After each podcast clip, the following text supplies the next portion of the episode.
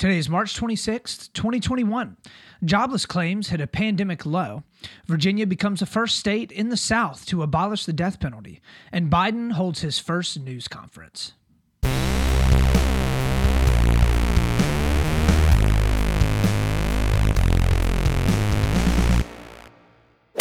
Welcome back, Split the Difference friends and Split the Difference family. We got another fantastic episode for y'all here today. Rolling it out to you here at the end of the week, ready for this weekend. And we've got all the best news and insights from both sides of the aisle, doing our best to look at the good and the bad on the left, the good and the bad on the right, and find that sweet, sweet truth that lies right there in the middle. Y'all, I can say with all certainty, this is the best podcast that we have done yet. You heard it here first. Buckle up because we've got some great stories and some great news for you here. With all of that having been said, let's go ahead and hop on into our first story of the day, story number one. So, for our first story of the day, the United States jobless claims hit the lowest point that they have been since the start of the pandemic. So as of last week, there were only 300 or 684,000 new jobless claims, uh, and the unemployment rate has now ticked down as of February to 6.2%. There were about 380,000 new jobs that were added during the month of February, so it looks like the economy is starting to open back up and start to get back to that new growth mindset like all of us Americans always want to have.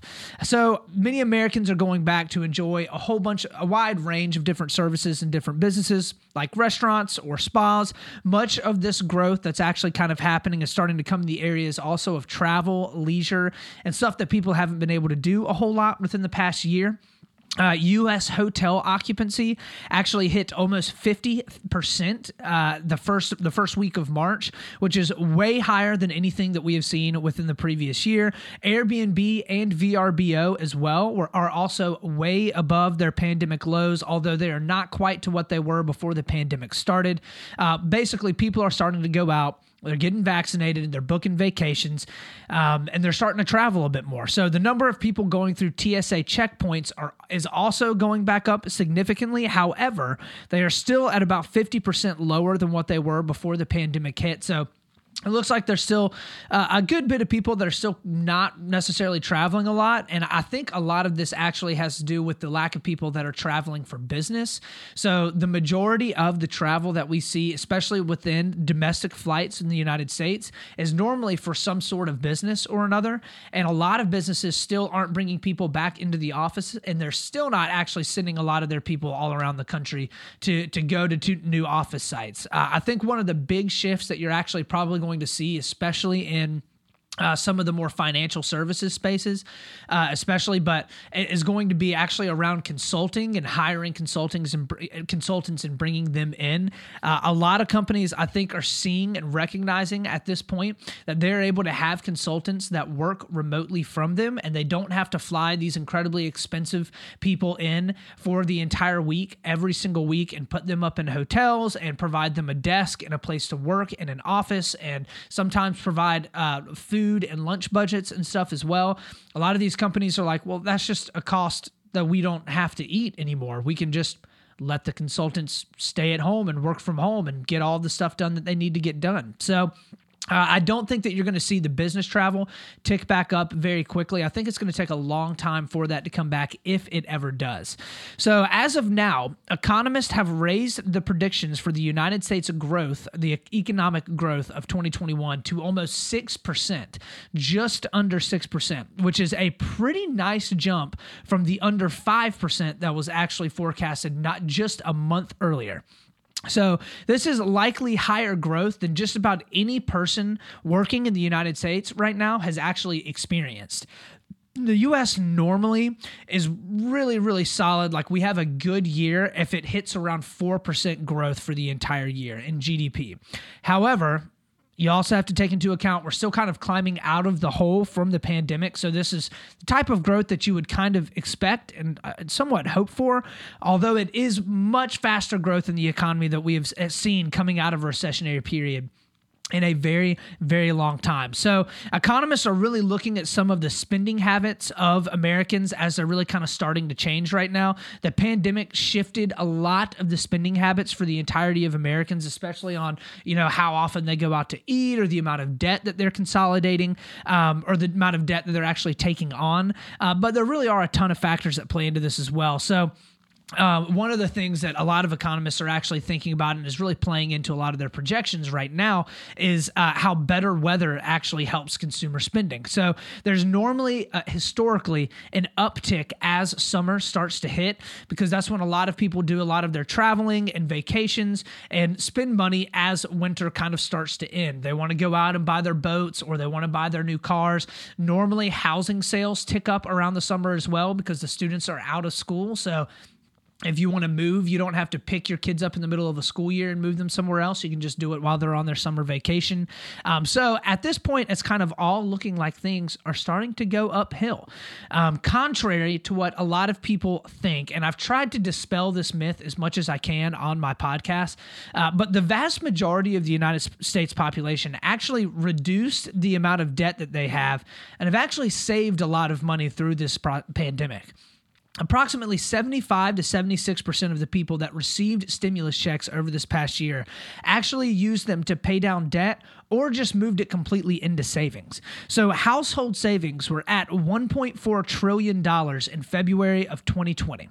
Right now, it is sitting at almost $4 trillion. That's the amount of household savings. So that means over the course of the pandemic, it has more than doubled. Household savings has more than doubled with high income earners uh, amassing the largest portion of those savings. So, uh, with that having been said, they also, you know, do most of the spending in the economy as well. So, with all of that savings, uh, many economists are basically expecting for it to surge on a huge amount of growth for the rest of the year. Normally, you see when people have more money put uh, set aside in emergency funds or in some sort of household savings, they're much more inclined to be spending freely of the paychecks that they're bringing in right? Just kind of common sense.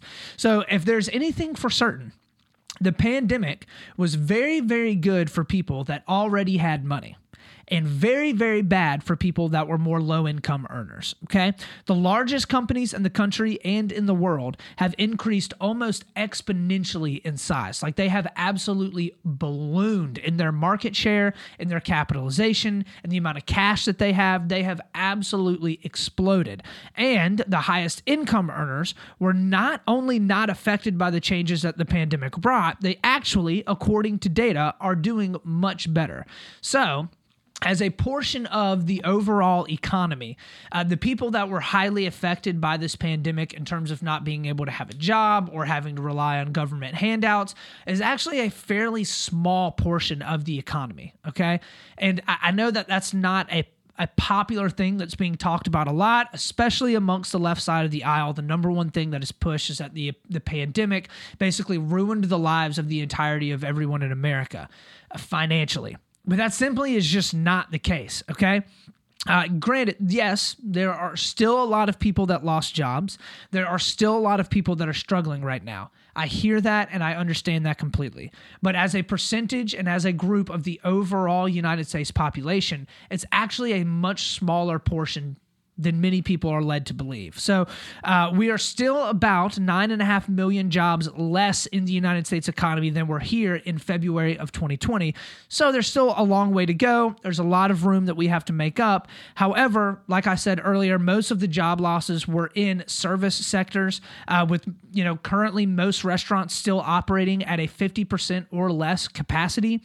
Uh, as these restrictions start to lift, many economists and many uh, people are forecasting that that is actually going to be made up, uh, made up for very, very quickly. Those nine and a half million jobs that were still set back, um, and you know, with the amount of money that has been saved, especially by high income earners, new businesses are expected to be created as well. And with new businesses come new jobs that are created. So uh, I I expect personally, and I've been saying this for a little while, I expect the economy in 2021 to absolutely explode, like straight uphill, with the amount of money that the United States government is spending and basically just, I mean, just printing money and pumping it into the economy through a wide variety of different means uh, through vaccines getting out and getting into people's arms at the speed in which they are, which nobody really expected coming into the Biden administration, uh, with herd immunity not far off at all, I think you can expect for the United States economy to grow very, very, very quickly, which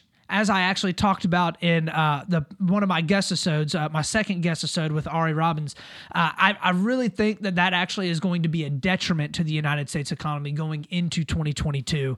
Uh, because if you have your economy growing too quickly, it actually ends up pushing more towards inflation. It actually reduces the value of the United States dollar. And when the value of the dollar is reduced, our spending power, especially overseas, which is where we purchase a lot of our products, actually gets damaged and it hurts the consumers even more. So I'm sure that Janet Yellen, head of the Treasury, sure Jerome Powell, their head of the Fed, and Biden are going to be thinking about and working through a lot what it looks like to be able to make sure that the economy uh, doesn't expand too quickly uh, so that you know interest rates get out of control and the value of the dollar gets absolutely destroyed. Um, but i think you can expect for the united states economy to grow very very quickly um, here over the next year or so. And a lot of economists are predicting that as well. So with all of that having been said, that is the end of our first story of the day. Let's go ahead and hop on into our second story, story number two. So, for our second story of the day, Virginia becomes the first Southern state to abolish the death penalty. Uh, they're definitely, you know, not the first. They're actually the 23rd state to abolish the the, uh, the death penalty.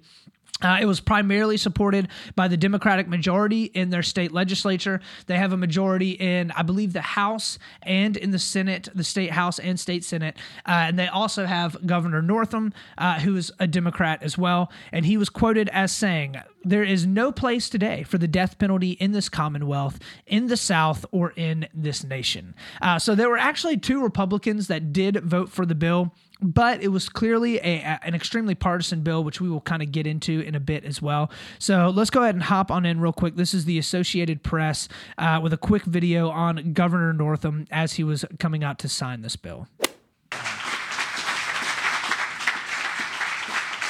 Today, Virginia becomes the first southern state to end this practice. We join 22 other states in saying the government will not take a life. The government will no longer execute people. And that's Northam sitting down, signing all the papers. So, uh, Virginia has uh, actually executed the second most amount of people since the founding of the colonies. And up until the past couple of years, it really did look like that was something that would never change, especially as it's a piece and it's a state in the South.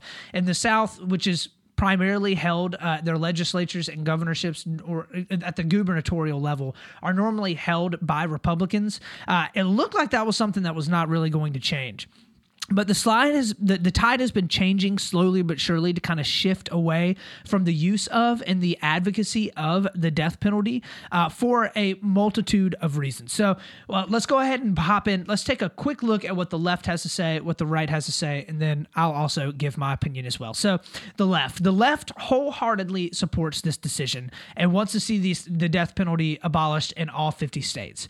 So this has been uh, an argument on the left for quite some time now, uh, especially since the 1970s. So there was a big Supreme Court decision, uh, I believe in 1976, uh, that made it uh, legal for you know basically a states' rights issue whether or not they wanted to keep the death penalty or not. And since then, uh, the left side of the aisle has kind of had a slow but steady push towards trying to get states to abolish the death penalty in its entirety, entirely, not even for you know incredibly heinous crimes, but just completely basically if if someone does a crime that would be deserving of what previously would be deserving of the death penalty, that they now just have life imprisonment without the opportunity for parole. And the left has two primary arguments here. So the first is that there's always a gray area. And this is this used to be the largest argument on the left and it pretty much goes like this. So, many on the left argue that it is almost impossible to know with 100% certainty as to whether or not someone actually committed a crime and that they would be worthy of the death penalty. Okay. Even with the introduction of DNA evidence, there are still multiple people every year that are taken off of death row because it is later found out that they did not commit the crime. So, since 1973, 170 people have been released from the death penalty after their innocence was proven. Okay. Which you're like 170 people over the course of 50 years. That doesn't sound like that much. Well, there's only been 1,500 people executed. Okay.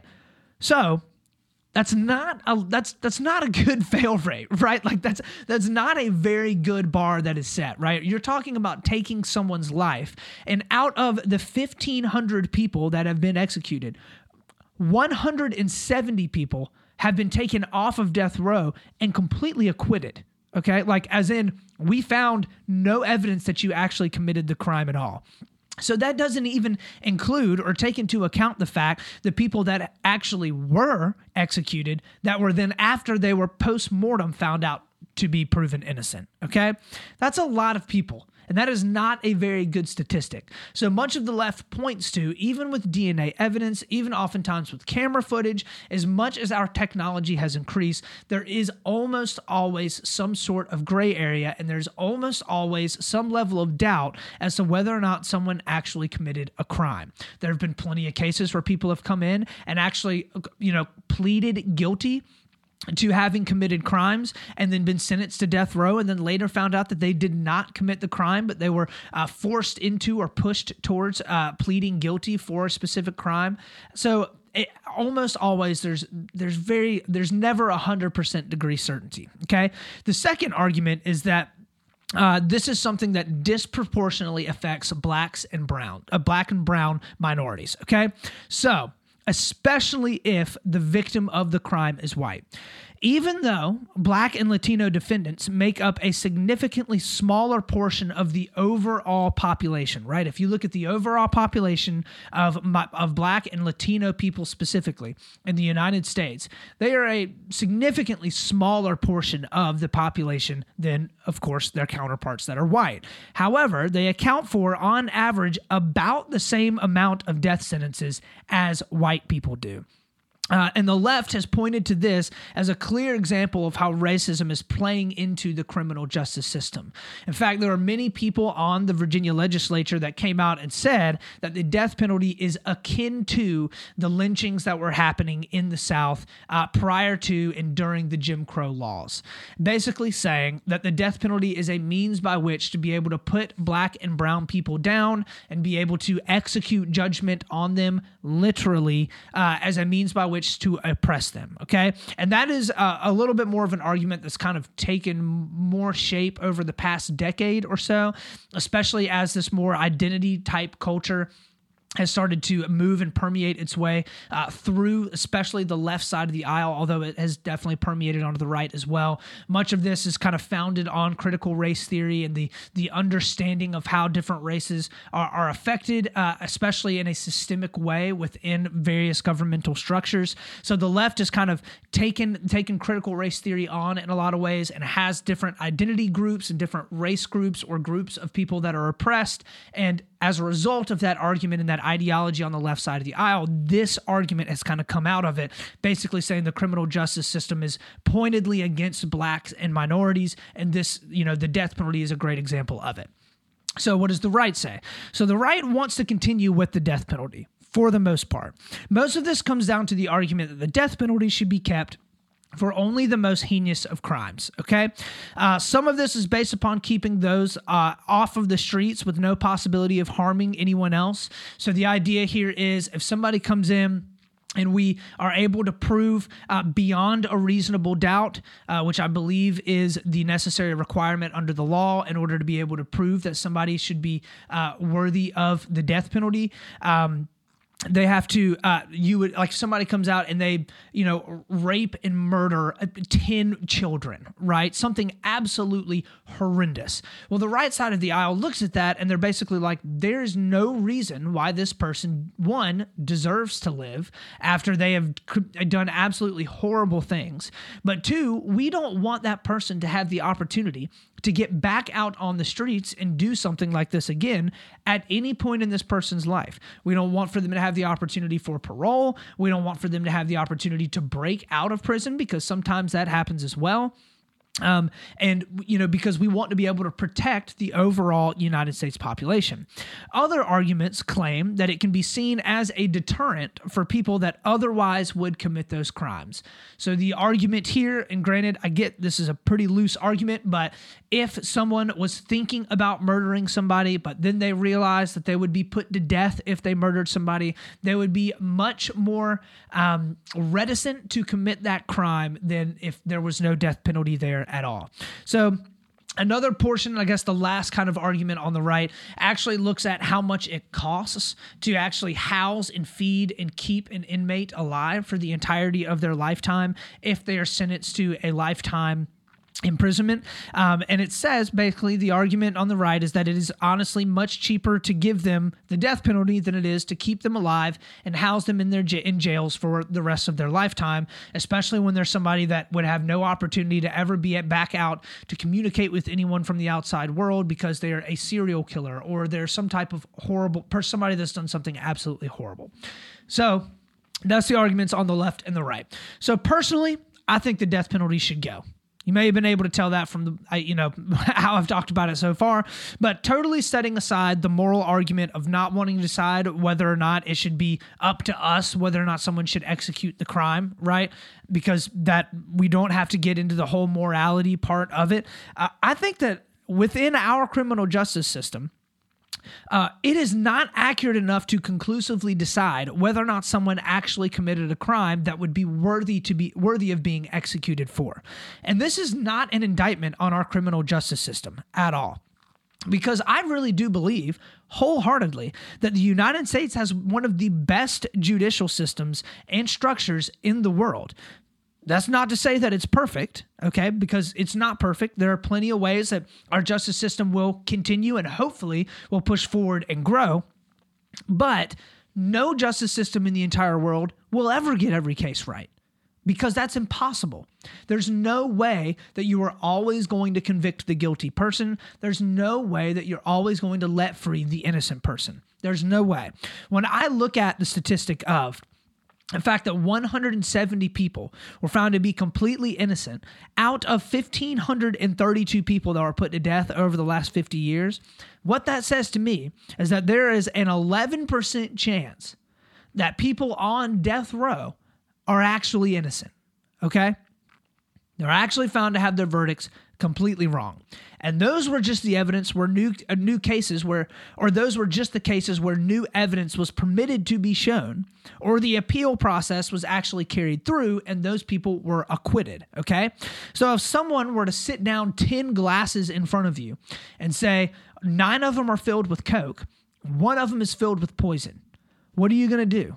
You're probably not going to drink any of the glasses because those are not great odds when you are gambling on your life, okay? it's just not. And I get that example isn't perfect, okay? That example is not foolproof.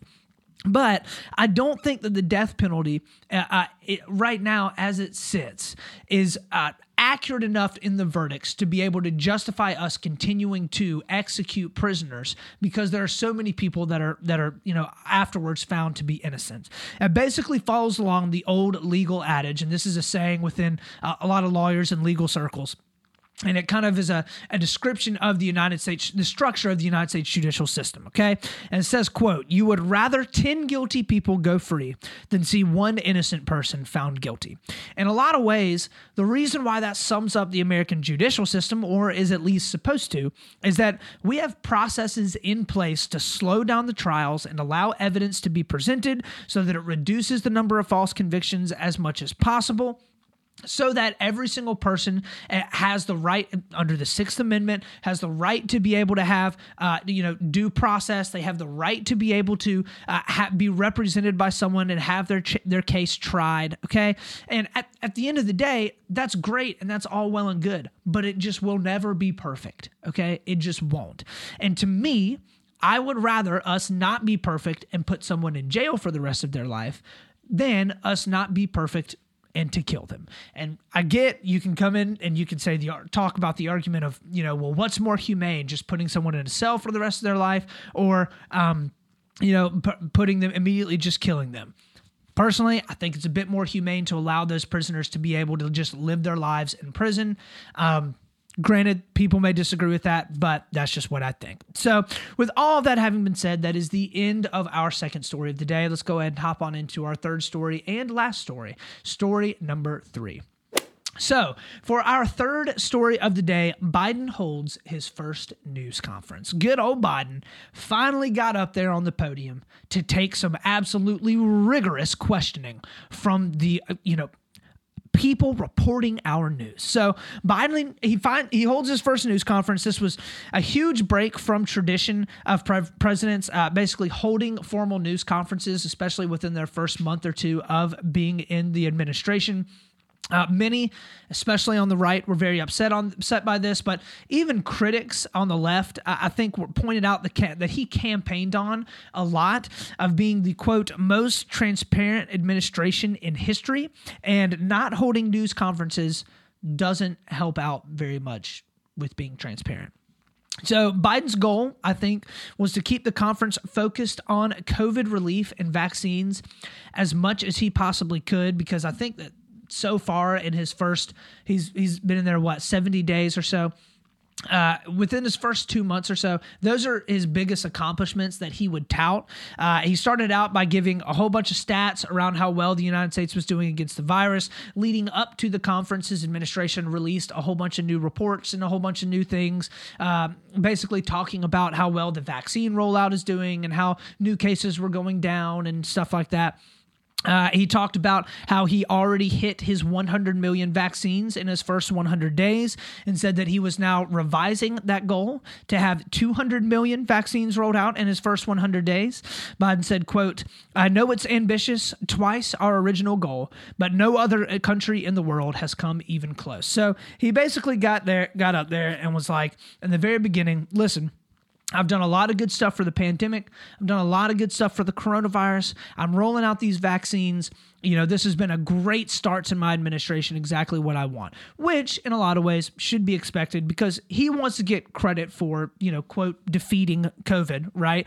Uh, and helping our country push through it because, which in, you know, in reality, he was the president that got things done right? And you can say that Trump set him up for that. You can say that Trump was, you know, helping or trying to get the vaccines made and all that stuff. It's like, yeah, some of that is true, but Biden's the president that's going to get credit for it. Sorry.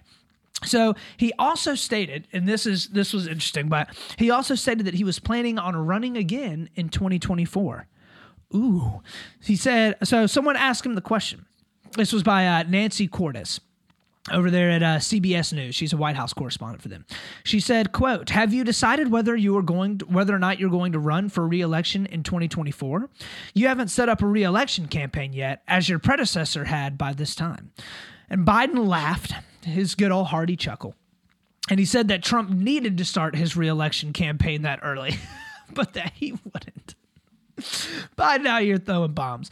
So Biden said, quote, my plan is to run for reelection. That's my expectation. So Biden, who is currently 72, 78 years old uh, and is the current oldest president in the history of the United States, has the expectation of running again for the president of the United States uh, and being about 82 years old.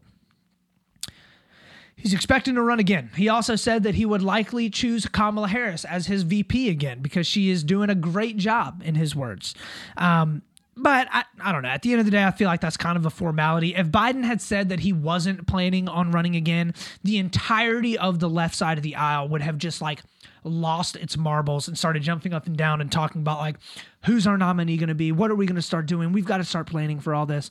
Um, everybody would freak out and that would be the whole story of the news conference right? Nobody would even care about anything else so after that, things turned sour very quickly. So he immediately started getting pelted with questions about the ongoing crisis at the border, which we've talked about on the podcast a couple times over the past couple of weeks because I think calling it a crisis is definitely an apt word. Uh, many, many, many facilities at the border are significantly overwhelmed, especially by a growing number of unaccompanied children. Many of those children are sitting in detention facilities for days on end, which is very not good and also against federal law.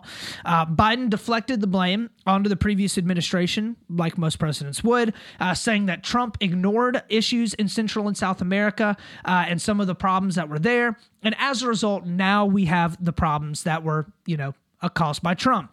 He also said that the surge of migrants was not caused by his policies, which were the significant lacking of immigration restrictions and rules for people coming into America through our southern border, but instead is largely caused by seasonal upticks in immigration. He pointed to the historical uptick around springtime uh, that is resulting to many more migrants come, choosing to come up and try and cross the border basically Biden was like, listen, you know, we've got, uh, uh, you know, this beautiful weather, especially down in Texas and in, and in Mexico. And all these Central and South American immigrants are like, oh, man, I don't want to be going up there in the dead of summer when it's super hot. And I definitely don't want to be going there in the winter. So now springtime, you know, the birds are chirping. It's time for me to get on up to that southern border and try to illegally cross the Rio Grande.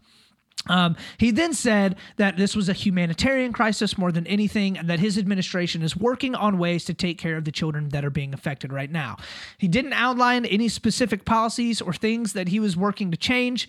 He pretty much said things are going to change. So I also feel like it is at least pointing out he did not call on one conservative news reporter through the entirety of the conference. Okay. Normally, I feel like stuff like that doesn't matter that much, but with this being the first news conference that he has, and with him saying that he wants to be the most transparent administration in history, um, that was kind of surprising to me. So every single question was from a left-wing news outlet reporter outside of maybe you could maybe make the argument one was from ken thomas over at wall street journal. Uh, but the wall street journal is not a conservative news outlet by any stretch of the imagination. Like their opinion section is somewhat conservative.